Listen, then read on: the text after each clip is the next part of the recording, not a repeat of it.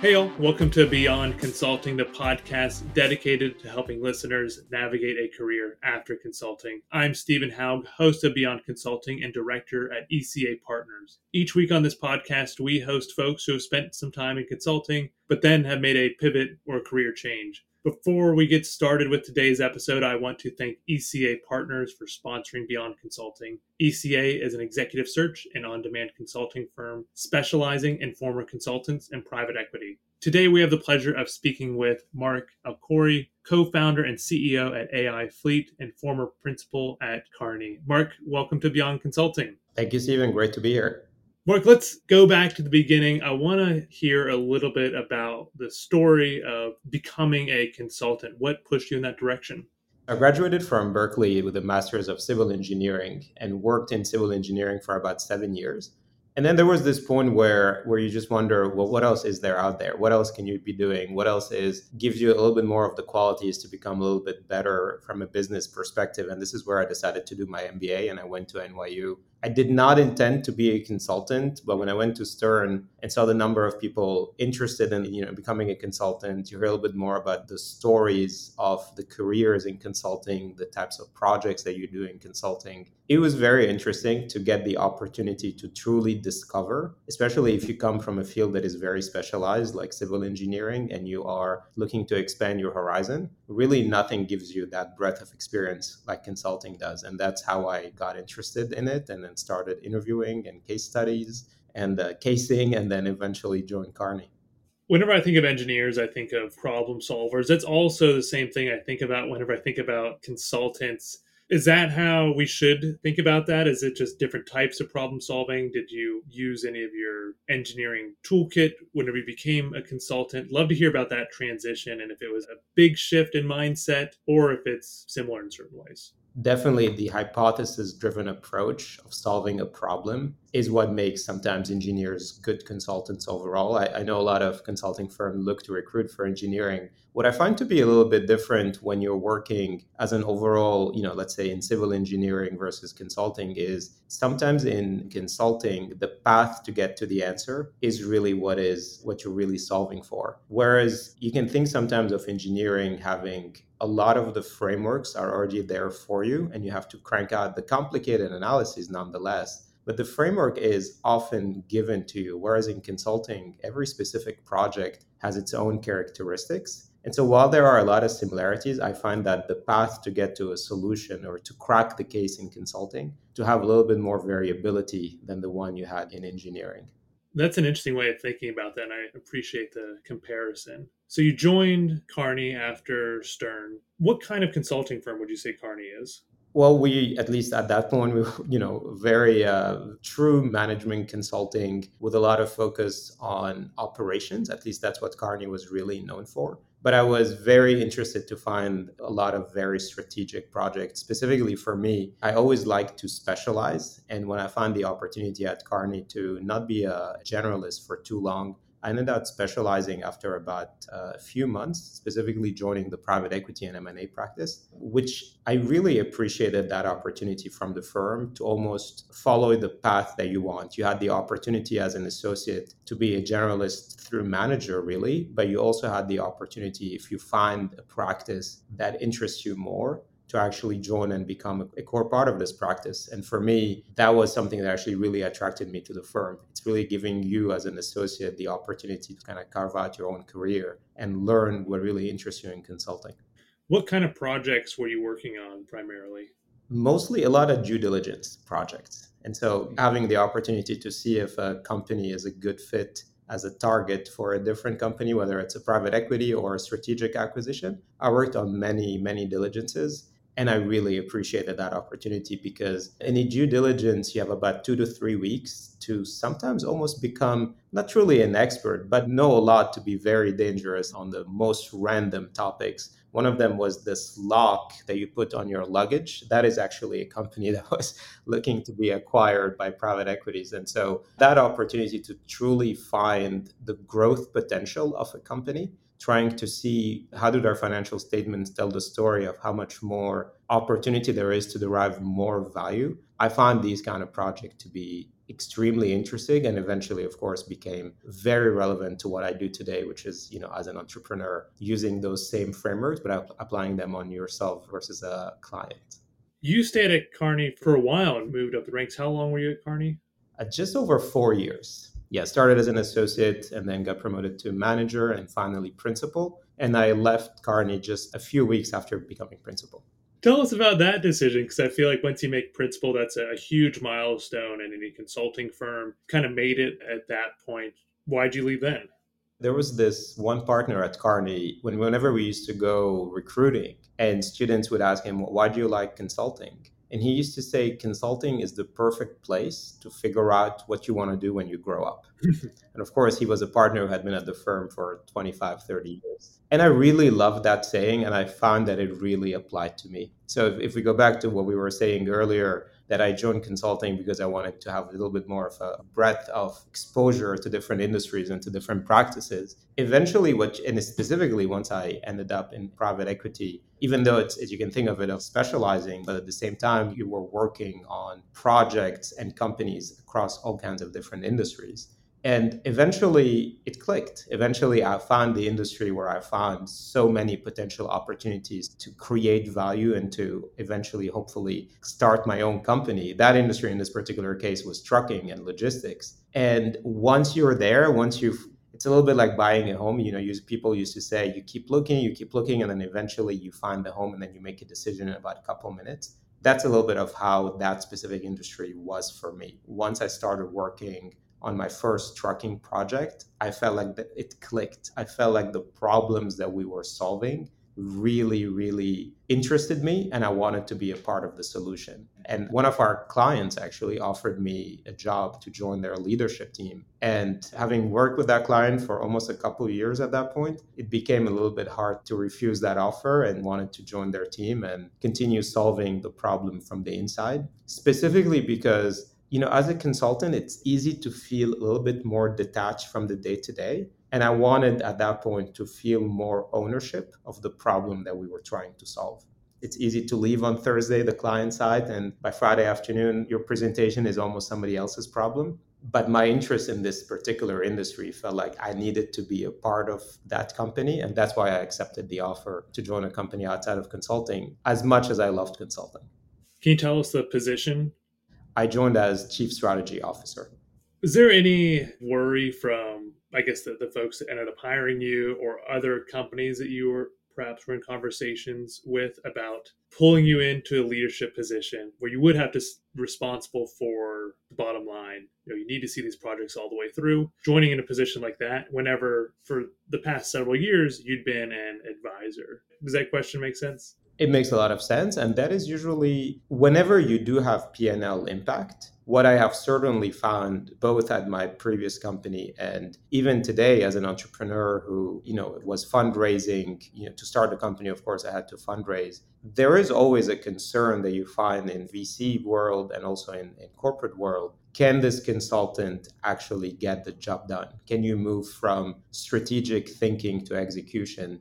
Having gone through it and having worked myself with a lot of consultants over the last few years, I understand it a little bit. And at the same time, though, I would say for consultants who, specifically those who only spent a few years, the frameworks you are learning, the strategic thinking you are developing, that has a lot of value to wherever you're going to go. So while I can also understand the concern of, okay, when that person joins, are they going to feel the motivation to see the project through end to end until it's actually had the result? It's not through board meeting and deck presentation, it's actually through execution on the shop floor, on the, you know, planning floor for us in trucking. That does exist out there, but I feel like as consultants, we are prepared to answer those challenges and also, as consultants, we have the opportunity to prepare ourselves. We can only work on strategic projects, though let's take advantage. Most of the large consulting firms give you the opportunity to pick and choose the projects so that you are developed as a well rounded professional. And that alternating a strategic project, an operation project, sometimes even an implementation project, which I know are sometimes a little bit looked down at, those are actually critical to truly become ready to operate in the real world. As the CEO of AI Fleet, have you hired anyone yet who their entire career they've been a consultant? Absolutely. On my team, I have some of my former teammates. You know, when I was a manager and principal, and some I've hired some of the folks who are on my team because you also know what they're capable of. You know, the strategic thinking and operational prowess that they have. And absolutely, I have, and, and very proud of those hires. Good tell us a bit more about uh, AI Fleet. I know we mentioned the name a bit here, but you became chief strategy officer for a business in the trucking industry right after consulting. You didn't stay there too long though before you went out on your own. Tell us about that story. Well, actually, I was fired very quickly after I started. So even though I had spent a lot of time advising the cultural fit at least for me but this isn't something that applies to consulting consultants joining any corporate position the cultural fit just wasn't there. And the ideas of how to you know i was really joining to continue some of the projects i had worked on initially as a consultant. That cultural fit wasn't very good for the folks out there and they made the decision and i highly respect it. And i've also learned a lot from it. Specifically, what I've learned is after I left the position, I actually went back to Kearney as a contractor, working at other companies in logistics, but in Europe. You know, even though it was a short tenure, you actually learn a lot by being on the inside and understanding the true challenges of real companies and why they are not always to execute on the recommendations provided by consultants. And that stayed with me. And the way that has translated for me starting the company, it really brought on the, the point of trucking is just very, it's a very inefficient industry. Meaning today, it's a massive industry though. It's in the sub segment of trucking where we operate. The market is about 400 billion. That is actually one of the largest industries in the US. And within that 400 billion, there's 500,000 companies operating. This is one of the highest fragmentations of almost any industry. And the largest company has under 1% market share. And when you learn more about it and, and why I ended up starting my own company after leaving the other one, is there's just no technology in this industry. Or at least whenever technology is being developed, it's being developed outside of the trucking companies, it's being developed for intermediaries because trucking companies just have never really been very good at implementing and adopting software. And so when I happened to meet my co-founder who was also selling software to trucking companies, we knew the challenges of trucking companies are just not good buyers of software. And we decided, what if we just did this crazy thing of starting a trucking company from the ground up? But instead of building technology to help operations do a better job, what if we make the technology automate operations and then we hire then a team to execute the recommendations of the technology that is really the story of AI Fleet. The goal is in trucking, typical driver is used about 50% of their time. And the goal of the company is to maximize the utilization of the driver so that we can help them generate higher income. But of course, as a full stack company, since we operate our own assets, so we can also increase the company's revenue significantly above what is standard in the industry trucking is a very difficult industry to hire for. We hear all the time about these companies having a lot of trouble bringing in new drivers. Has your company facing that problem as well, or do you feel that your position in the market with your ability to get drivers more hours driving their trucks is a great recruiting tool? Yeah, I would say this is certainly one area where we started applying our consulting frameworks of this is what it's almost in a Stoke framework is the situation of it's hard to hire in trucking. Is that real? Is that the right situation? And what we found out is there's this talk a lot in this industry about a driver shortage, and there's just not enough drivers out there. At the same time, what are we solving for at AI Fleet? We're solving for asset utilization. And I just said that drivers are utilized less than 50% of the time. So we really started with the beginning. We started by questioning the situation of there are not enough drivers out there because mathematically you cannot have underutilization of current labor and a shortage at the same time. Meaning you could solve for this perceived shortage by making your labor more efficient, by making the drivers more efficient. When we looked at it even more, what we found out is there's a perceived shortage of around 50 to 100,000 drivers, which is pretty big. But when you're talking about utilization in the 50%, really increasing utilization from 50% to 52.5%, technically in the industry, technically eliminates the driver shortage for good. And so we just rejected that hypothesis from the get go.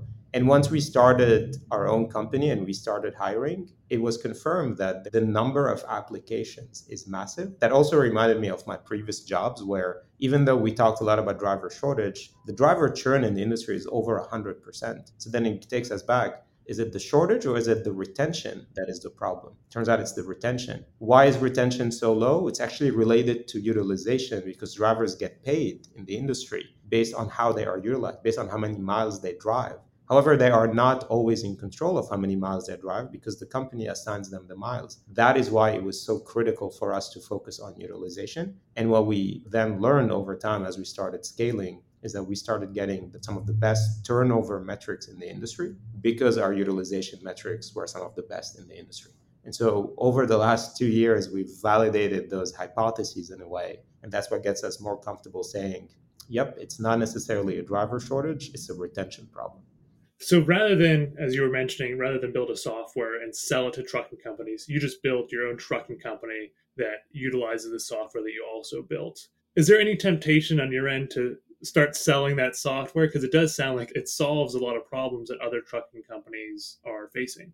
Always. You know, trucking is not a very high margin business. And the more we see the software working, the more we sometimes say, should we just follow the easier route and sell the software and then let other companies deal with the daily frustrations? You know, trucks break down. Trucking is just not a very easy industry to be in. We feel like we have a, a higher purpose though. When we see the impact we have high, today we have almost 200 employees between drivers and office employees because the drivers are not gig workers at AI they are actual employees with benefits. And when we see the impact we have had on our drivers and on our families in terms of better lifestyle, more equity, better pay overall. You mm. know, drivers typically are on the road for three weeks at a time. We pay our drivers more while making sure they are home significantly more often than what is available in the industry. And then when you see the reaction this has on, on your employees, you start feeling proud. And it goes back to what is it really that we are building? We are trying to solve the supply chain challenges that come from the underutilization of the assets and of the drivers. Over the last two years, we've all seen that with not enough goods in the stores. And if you ask folks why is that the case, it's an inventory problem. It's also a not enough trucks problem. The goal of AI Fleet is to show that we can move as many goods with up to 30% fewer trucks that has such massive impact on the environment in terms of less congestion, less pollution, less emissions, better equity for the drivers as well. That is the mission of AI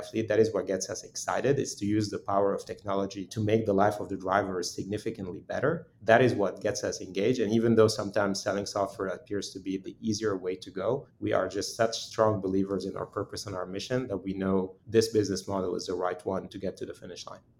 For consultants who are thinking about leaving consulting to start their own business, is there any advice you would give them? You know, a very strong toolkit coming out of consulting. I'm curious if you would tell them, hey, there's a few other things that you should learn or that you should expect whenever you start your own business. Yeah, I always find it a little bit hard to uh, just share with others what's worked. I, am just going to share what's worked for me, and hopefully your audience will evaluate whether that applies to them what I've always found is specializing really helps you feel confident in what you're building. And by specializing and by starting to see the results of what you're building, you almost, you know, we've all heard it, what passion is just very important, right? There, there's this thing of follow your passion. I think what we've learned is I wasn't passionate about trucking when I grew up. You develop this passion when you identify a gap, you specialize, you try to become the best at solving that problem and this is where I've at least developed my own passion to really solve for that problem. As an entrepreneur, every day you're going to have so many signs that tell you, do not continue. This is too hard. And the only thing that keeps you going is to feel like this is a problem that I have to solve. I have the passion to solve it. I have the toolkit to solve it because I've developed it over the last five years, including my tenure in consulting. And so, really, the recommendation I have is find that one thing that you are very uniquely good at find the one problem that you feel only you and your teams, not just you, but with your teams, you're going to be better than anybody else at solving. That is going to give you the motivation to keep going even when it gets hard. That is what we are doing here at AI Fleet. And at least that is a key part of the recommendation of again, you're always going. I used to be obsessed with earthquakes, and I used to work in earthquake engineering as a civil engineering. But as I said, passion evolves. Then that moved to trucking, and I'm so proud of being able to have found the calling, at least, to get me going and found my own company. Marc, I appreciate you sharing your story and for sharing that advice. I really enjoyed our conversation. Thanks so much for joining us on Beyond Consulting. Thank you, Stephen. Great to be on.